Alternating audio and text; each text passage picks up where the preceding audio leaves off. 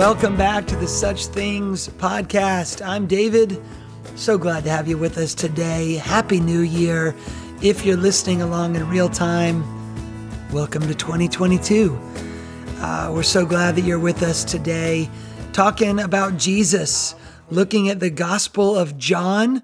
We're in John chapter 10, 11, and 12 today. And you may say, wait a second, you skipped John 9. Yes, yes, I did. You caught me. Um, so, look, I'm going to put a link in the show notes to a sermon, a lesson from John chapter 9 from my good friend, Jake Jensen. It's going to link you to the, our Grand Strand Church Facebook page. So, we've been spending some time here in Myrtle Beach in the Gospel of John. And uh, Jake took took care of chapter nine for us. Uh, he did a fantastic job. Uh, so I'm going to just link it, check it out, and we're just going to move right on to John chapter 10, 11, and 12. Let's talk today about something that I think is really going to help you out here as we start a new year together. Let's look at the good shepherd and the good sheep. Let's look at our good shepherd and let's figure out how we can be a good sheep here in a new year. Uh, let's start off reading together. John chapter 10, verse 1. Read along if you can. Get your coffee, have a sip,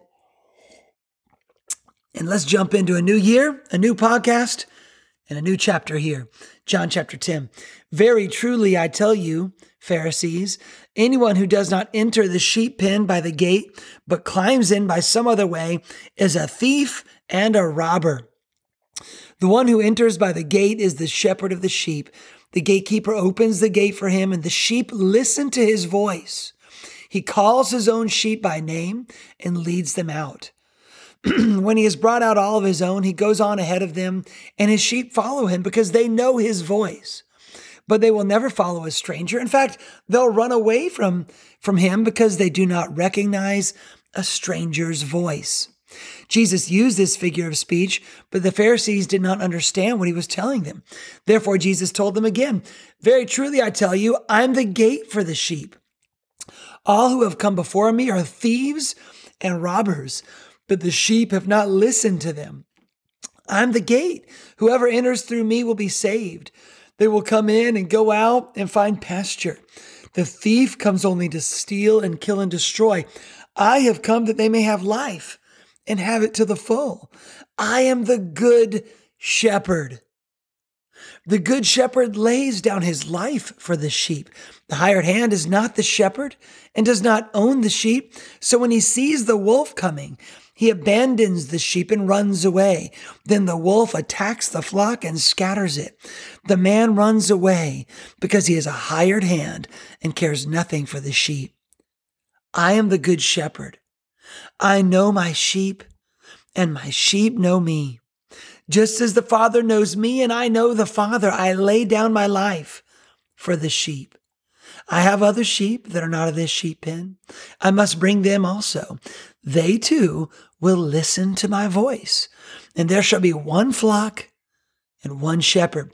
The reason my Father loves me is that I lay down my life only to take it up again. No one takes it from me, but I lay it down of my own accord. I have authority to lay it down and authority to take it up again. This command I received from my Father. The Jews who heard these words were again divided. Many of them said, He's demon possessed and raving mad. Why listen to him? But others said, These are not the sayings of a man possessed by a demon. Can a demon open the eyes of the blind? We'll stop right there. Right there. Let's talk about the Good Shepherd, shall we? Um, I'm going to be sharing some things with you from uh, commentary here, an old commentary that uh, that I've loved reading that I got from my dad years ago by William Barclay, the great William Barclay, looking at uh, his commentary on the Gospel of John in Volume Two. And um, we're looking here at this, this shepherd image. Barclay tells us that the, the picture, quoting, the picture of the shepherd is woven into the language and imagery of the Bible, all through the Bible. Let me just read to you. In the Old Testament, God is often pictured as the shepherd and the people as his flock. The Lord is my shepherd. I shall not want. Sounds pretty familiar, Psalm 23. Thou didst lead thy people like a flock by the hand of Moses and Aaron. Psalm 77. Of course, Barclay quoting from the King James here. Psalm 79 We, thy people, the flock of thy pasture, will give thanks to thee forever. Here in Psalm 80 Give ear, O shepherd of Israel, thou who leadest Joseph like a flock. Psalm 95 He is our God, and we are the people of his pasture and the sheep of his hand. We are his people and the sheep of his pasture. Again, Psalm 100. God's anointed one, the Messiah, is also pictured as the shepherd of the sheep, Barclay tells us. He will feed his flock like a shepherd. He will gather the lambs in his arms and will carry them in his bosom and gently lead those that are with young. From Isaiah chapter 40. On and on, the image of the shepherd. Um, Ezekiel has a Barclay tells us here has a has a tremendous indictment of the false leaders of God's people who seek their own good rather than the good of the flock. He says, "Woe to the shepherds of Israel! Should not shepherds feed the sheep?"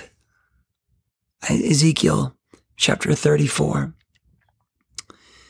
He goes on, um, it says here, the leaders of the church even in the New Testament, are the shepherds and the people are the flock.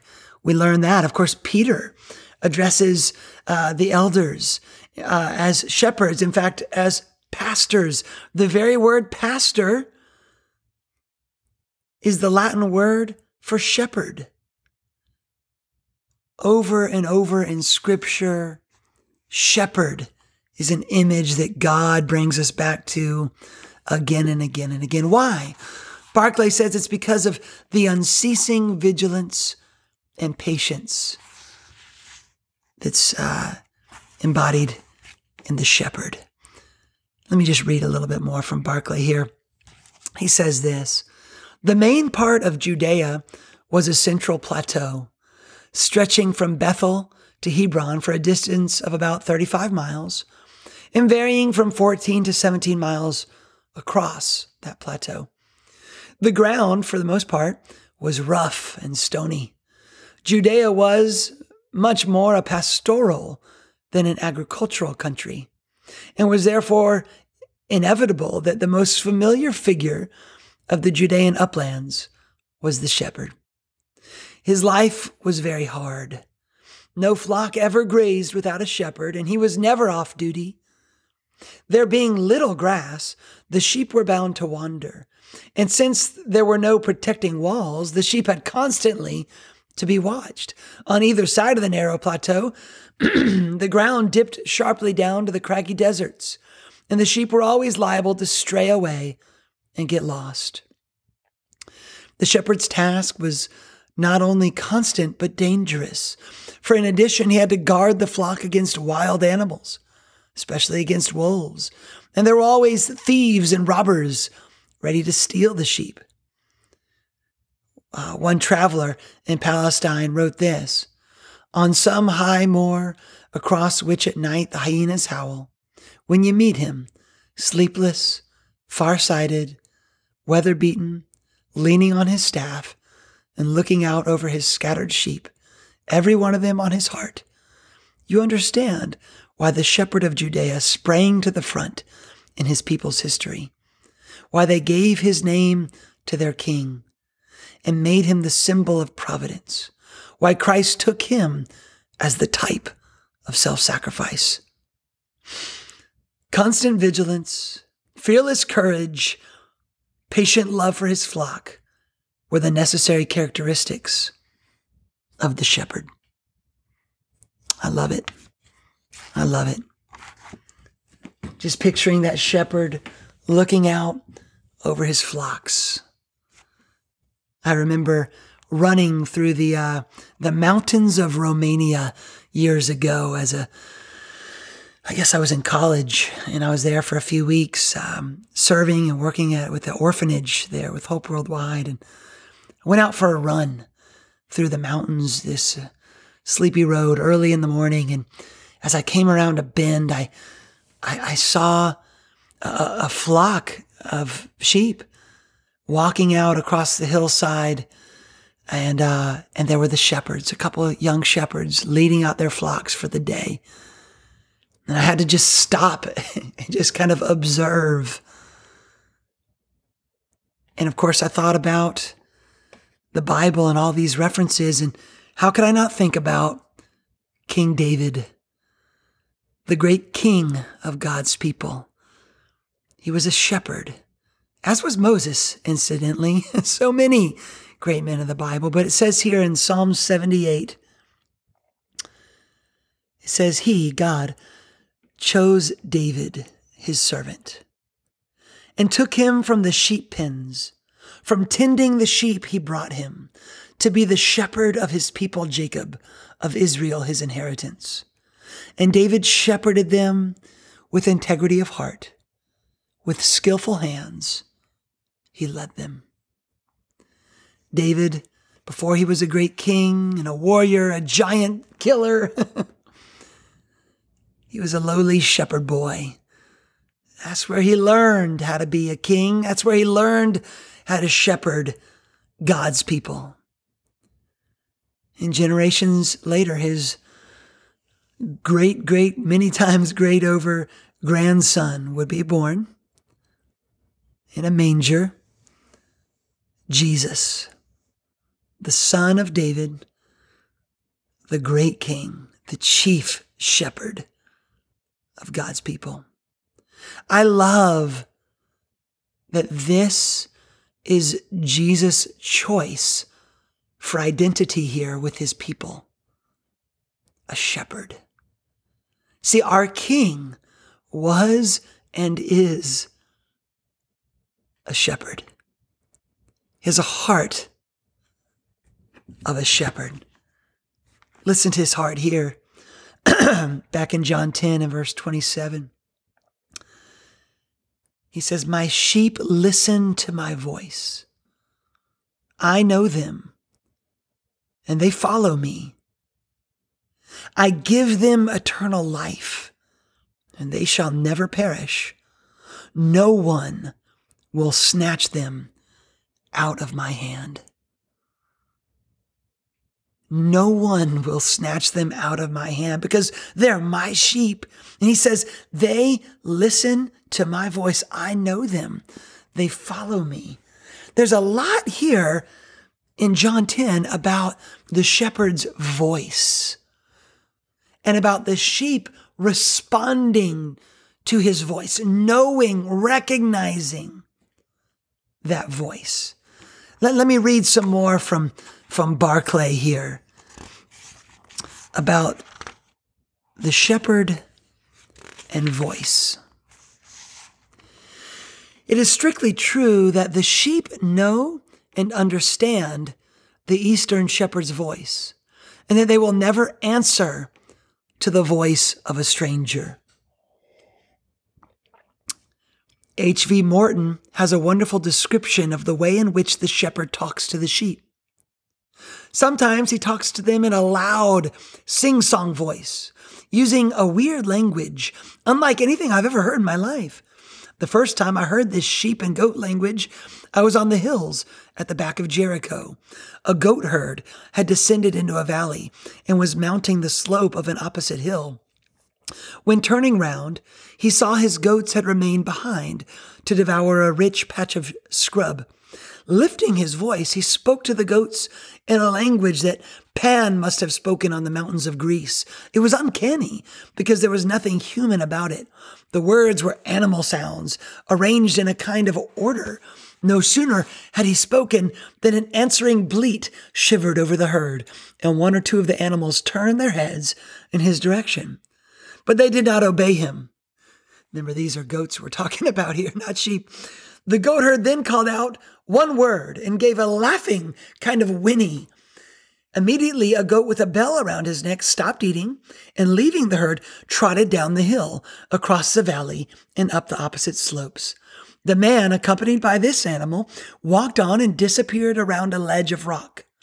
Very soon, a panic spread among the herd. They forgot to eat. They looked up for the shepherd. He was not to be seen. They became conscious that the leader with the bell on his neck was no longer with them.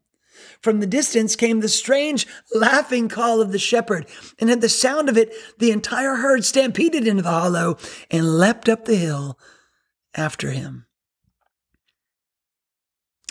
W.M. Thomson, in his book, I'm still quoting Barclay here, he has the same story to tell. The shepherd calls sharply from time to time to remind them of his presence. They know his voice and follow on. But if a stranger call, they stop short, lift up their heads in alarm. And if it's repeated, they turn and flee because they know not the voice of a stranger. I have made the experiment repeatedly. This is exactly John's picture. H.V. Morton goes on to tell of a scene that he saw in a cave near Bethlehem. Two shepherds had sheltered their flocks in the cave during the night. How are the flocks to be sorted out? One of the shepherds stood some distance away and gave his peculiar call, which only his own sheep knew. And soon his whole flock had run to him because they knew his voice. They would come for no one else, but they knew the call of their own shepherd. An 18th century traveler actually tells how Palestinian sheep could be made to dance, quick or slow, to the pe- peculiar whistle or the peculiar tune on the flute of their own shepherd every detail of the shepherd's life lights up the picture of the good shepherd, whose sheep hear his voice and whose constant care is for his flock. I love that. Well, do you? Do I? Do we recognize his voice? Do we know his voice? Are we listening for his voice? He is a good shepherd. He's leading forth his people. He wants to lead you into a new year. He's a good shepherd. But am I a good sheep? We're going to come back to that thought when we hit chapter 12. But let's move on for now. We're going to stick with this. Let's move on to John chapter 11. Let's look here at our good shepherd in action. Okay. We're going to find here one of his sheep has come under attack from the wolf, has been killed, has died. And let's see what the good shepherd has to do about it. John chapter 11, read on with me here in verse 1 I'm still working on the coffee here today. Let's go on. Now, a man named Lazarus was sick. One of the sheep is sick. He was from Bethany, the village of Mary and her sister Martha. This Mary, whose mother Lazarus now lay sick, was the same one who poured perfume on the Lord and wiped his feet with her hair. So the sisters sent word to Jesus, Lord, the one you love is sick. When he heard this, Jesus said, This sickness will not end in death. No, it is for God's glory, so that God's Son may be glorified through it. Now, Jesus loved Martha and her sister and Lazarus. So when he heard that Lazarus was sick, he stayed where he was two more days. And then he said to his disciples, Let's go back to Judea. Skipping down to verse 17. On his arrival, Jesus found that Lazarus had already been in the tomb for four days. Now, Bethany was less than two miles from Jerusalem, and many Jews had come to Martha and Mary to comfort them in the loss of their brother. When Martha heard that Jesus was coming, she went out to meet him, but Mary stayed at home. Lord, Martha said to Jesus, if you had been here, my brother would not have died. But I know that even now, God will give you whatever you ask. Jesus said to her, Your brother will rise again. Martha answered, I know he'll rise again in the resurrection at the last day. Jesus said to her, I am the resurrection and the life. The one who believes in me will live even though they die. And whoever lives by believing in me will never die. Do you believe this? Yes, Lord, she replied. I believe that you're the Messiah, the Son of God, who is to come into the world. After she had said this, she went back and called her sister Mary aside. The teacher is here, she said, and he's asking for you. When Mary heard this, she got up quickly and went to him. now, Jesus had not yet entered the village, but was still at the place where Martha had met him. When the Jews who had been with Mary in the house, comforting her, noticed how quickly she got up and went out, they followed her, supposing she was going to the tomb to mourn there. When Mary reached the place where Jesus was and saw him, she fell at his feet and said, Lord, if you had been here, my brother would not have died. When Jesus saw her weeping, and the Jews who had come along with her also weeping, he was deeply moved in spirit and troubled. Where have you laid him? he asked. Come and see, Lord, they replied. Jesus wept. Then the Jews said, See how he loved him? But some of them said, Could not he who opened the eyes of the blind man have kept this man from dying? Jesus, once more deeply moved, came to the tomb. It was a cave with a stone laid across the entrance. Take away the stone, he said. But Lord, said Martha, the sister of the dead man, by this time there's a bad odor, for he's been there for four days. Then Jesus said, Did I not tell you that if you believe, you'll see the glory of God? So they took away the stone. Then Jesus looked up and said, Father, I thank you that you have heard me. I knew that you've that you always hear me, but I said this for the benefit of those standing here, that they may believe that you sent me.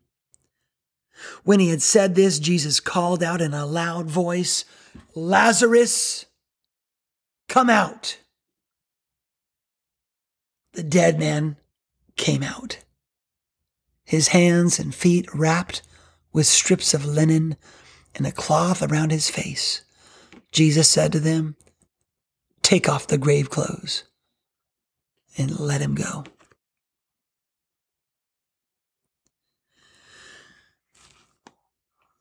A sheep has died, one of his flock, a good friend. Apparently, Jesus had a close relationship with this family. I, I, I think I, I think that, that their home was sort of like his base when he was visiting Jerusalem. It was only two miles away, and I think it was a place he could escape from the hustle and bustle when he was in Jerusalem and go go be in a safe place with people he loved and people who loved him. And one of those sheep, one of his friends, Lazarus, has has died, has has succumbed to that that that wolf that's going to get us all someday, death. And the other sheep in this little flock here, this little family, they're they're hurting. They're hurting bad. And the shepherd comes to the rescue, doesn't he? And there's there's this interesting there's a lot of interesting moments here. How he delayed his coming and you see his his sheep they're they're hurting the sisters they're they're hurting they're even they're even kind of blaming him you know? Uh, sometimes the sheep will will bite back at the shepherd. And they they they they they they're putting the blame on him a little bit. You know where, where were you? You could have been here but do you notice just his deep care and concern, his compassion for his sheep? The shortest verse in the Bible, Jesus wept. It says, once more he was deeply moved. And, you know, of course, you have to ask the question. I mean, he knew what he had come to town to do. He knew he was going to rescue this sheep from death itself. He knew he was going to save them from sorrow. He knew how this story was going to end. So why weep? Why cry? Why, why be so moved? He knew that the victory was at hand. But I think Uh, it shows us something about our shepherd. The heart of our good shepherd is one of compassion and empathy. He's he, he, they're hurting, and so he's hurting. Empathy is so important and often so lacking in our world. I have been distressed to see how many Christians have lacked empathy. And, this past couple years, there's a lot that's gone on, and there's been a lot of anger. And, and there's been a lot of accusations thrown around. Well, you're a racist, you're this and that. And but I've I've been I've been upset to see how many of my white brothers and sisters can't take a moment to have some empathy for our black brothers and sisters. When, when, when sheep in, our, in the flock are hurting, what I see here is that Jesus hurt with them. He is our good shepherd. But that's not what we're preaching about today. But empathy is and compassion certainly is one of the great traits of our, our good shepherd. And we see him coming to the rescue here. And at the sound of the Good Shepherd's voice, remember all the references in John 10 to his voice? It was at the sound of his voice Lazarus, come out. And the sheep came back to life. Lazarus walked, the dead man walked out of the tomb.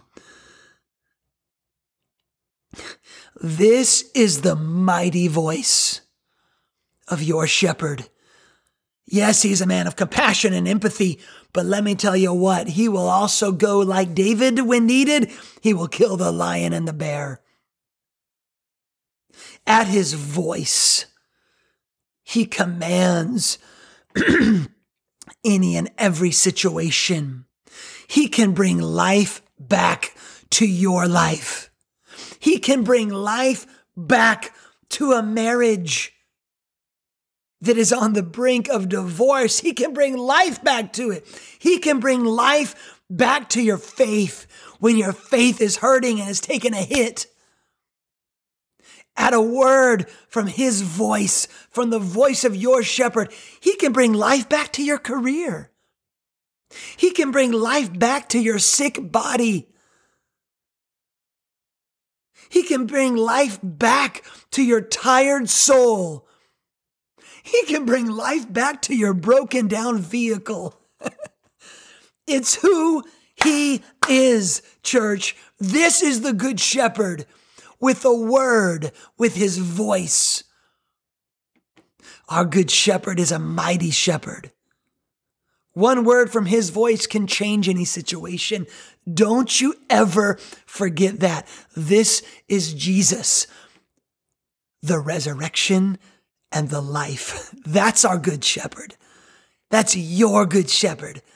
We need to go into this new year with the confidence that we are being shepherded.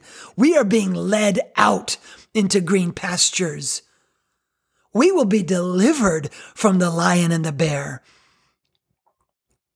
But we got one more chapter. John chapter 12. I just got to read a few verses here to bring us in for a closing here. Six days before the Passover, Jesus came to Bethany, where Lazarus lived, whom Jesus had raised from the dead. Here, a dinner was given in Jesus' honor. Martha served while Lazarus was among those reclining at the table with him. Then Mary, the sister, took about a pint of pure nard, an expensive perfume. She poured it on Jesus' feet and wiped his feet with her hair. And the house was filled with the fragrance of the perfume. But one of his disciples, Judas Iscariot, who was later to betray him, objected. Why wasn't this perfume sold and the money given to the poor? It's worth a year's wages. He did not say this because he cared about the poor, because he was a thief, but because he was a thief. As keeper of the money bag, he used to help himself to what was put into it. Leave her alone, Jesus said. It was intended that she should save this perfume for the day of my burial. You will always have the poor among you, but you will not always have me.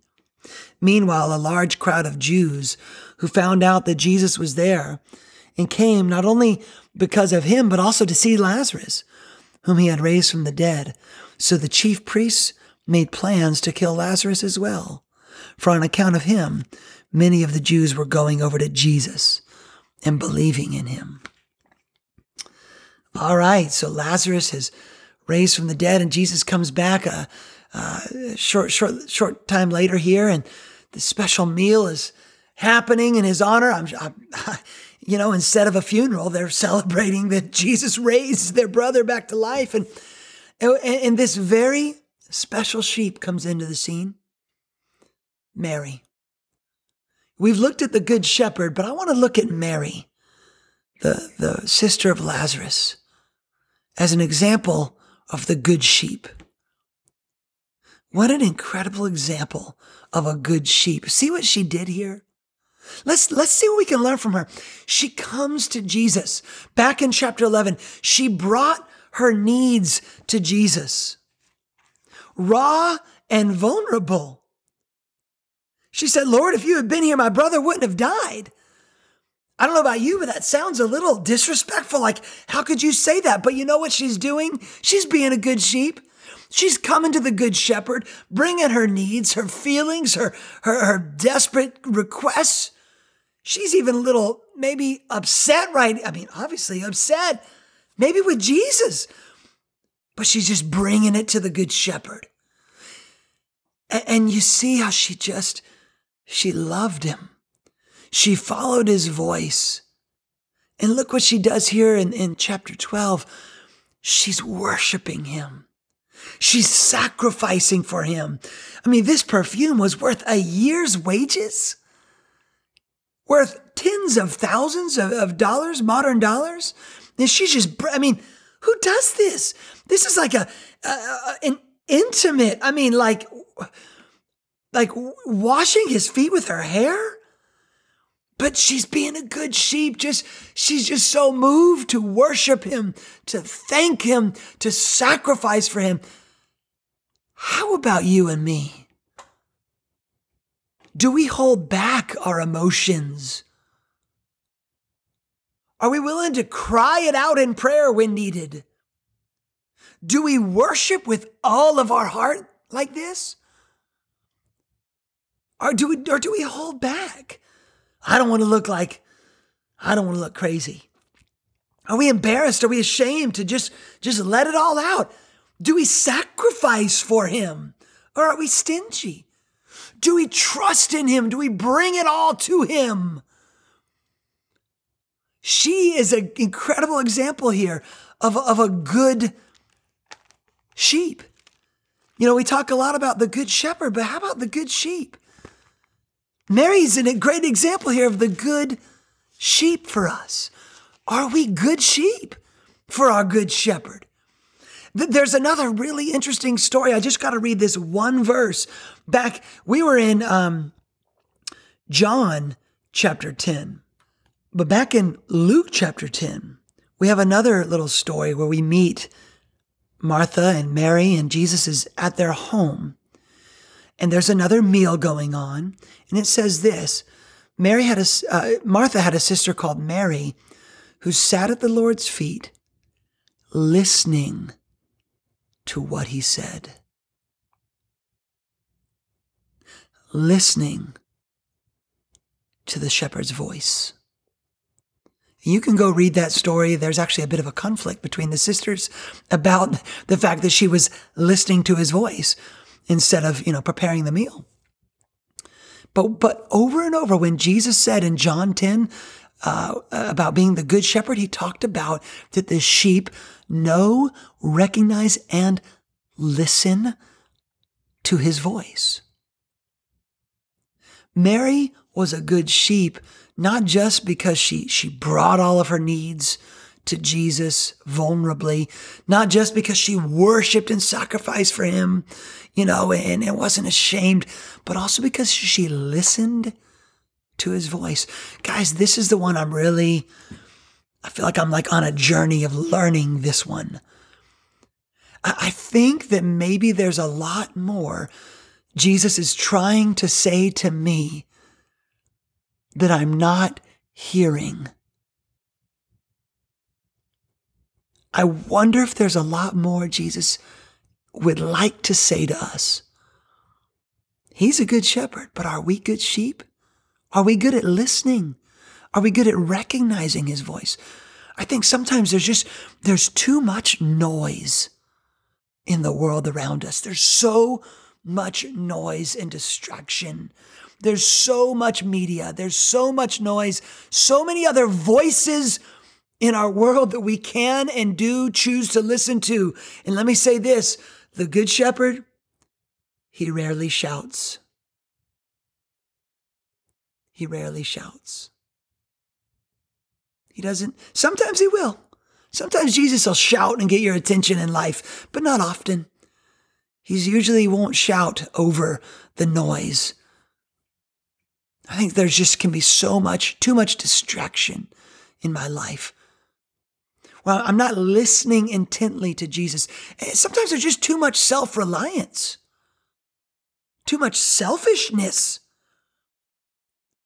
There's so much of me, there's not enough room for the good shepherd. I think this is where fasting comes in. The lost art of fasting. I know here in our church, we're going to, in a few weeks here, we're going to go into a season of prayer and fasting to start the year. Maybe you need to do that. You know, meditation, Bible study, quiet Bible study, just reading the Word of God pulling out a journal, writing down your thoughts quietly, letting the Holy Spirit kind of lay things on your heart and mind. Turn down the volume of the world around you. Change the channel. Let's hear the voice of the Good Shepherd. He's out there. We have a good, good shepherd. But let's resolve to be good sheep in the year ahead. We'll see you next time. Thanks for joining us here on the Such Things Podcast.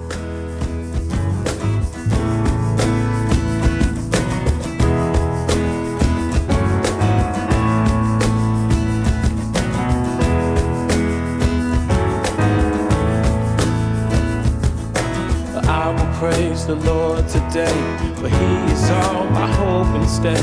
Our God is good, His name is great, hallelujah.